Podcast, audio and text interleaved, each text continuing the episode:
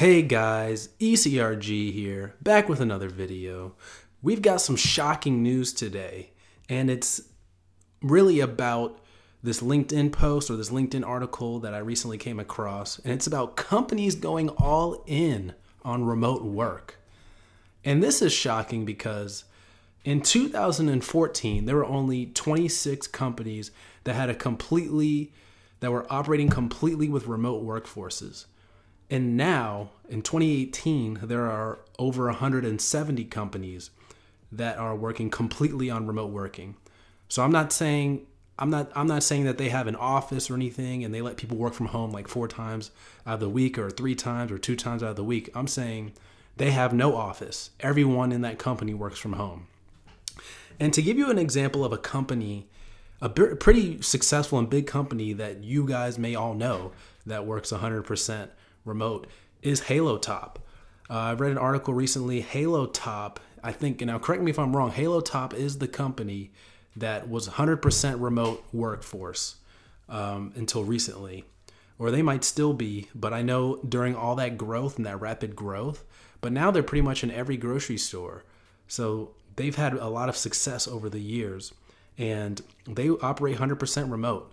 So obviously, with the new technologies, computers being faster, everyone has a computer. Um, everyone has, uh, you know, Skype, WebEx, instant message. Everyone has a cell phone uh, at their house. Um, everyone pretty much has unlimited calling or Wi-Fi calling or whatever. Companies are starting to understand, and you know, it's the it's the newer companies that are really pioneering this. But companies are starting to understand that they could save a lot of costs by not having a huge office, uh, or they could, you know, offload a significant portion of their workforce into their houses, and people are happier uh, working working more remotely. Uh, you save a lot on gas. You don't have to build your whole life around your work. You know, you just get on and work for eight hours and you're done. Um, but of course, you need a home office or some sort to be able to facilitate that. But that's not really the company's problem. But in all actuality, they'll probably give you like a little, you know, monthly stipend or a stipend up front to go ahead and prepare a home office. But it's way cheaper than having a building. I was reading an article saying, or someone told me at, at uh, my company that it costs like twenty thousand dollars or tw- in between twenty and forty thousand dollars to have an employee in the office per employee. So it's expensive having an employee in an office. And I'm sure companies are not going to want to do that unless they really, really have to for whatever reason. But in today's technology, in today's era, you really don't have to be face to face.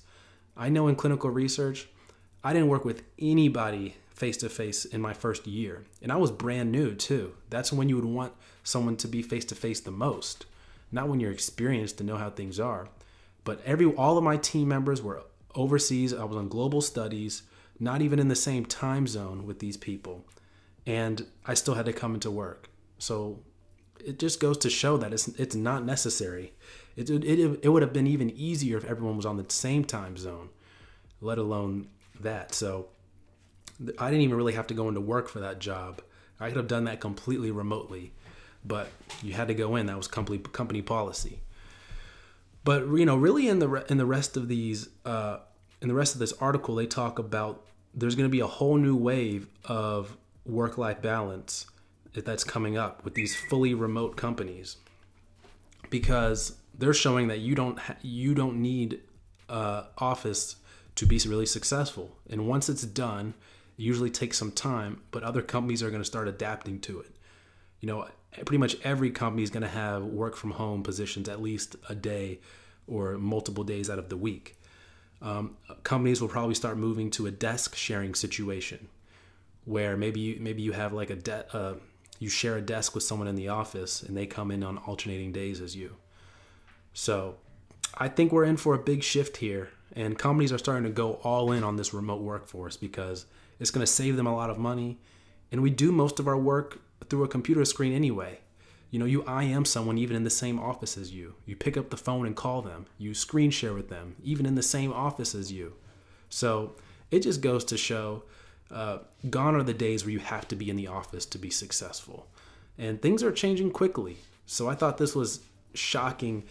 Um, it's going to be shocking to see how fast this changes because I think it's going to be a pretty rapid change over the next year to two years. I think we'll see a a lot more companies. That number, 170 companies that operate fully remotely. I think we're going to see a whole lot more. We're going to see that number probably double uh, in the startup culture.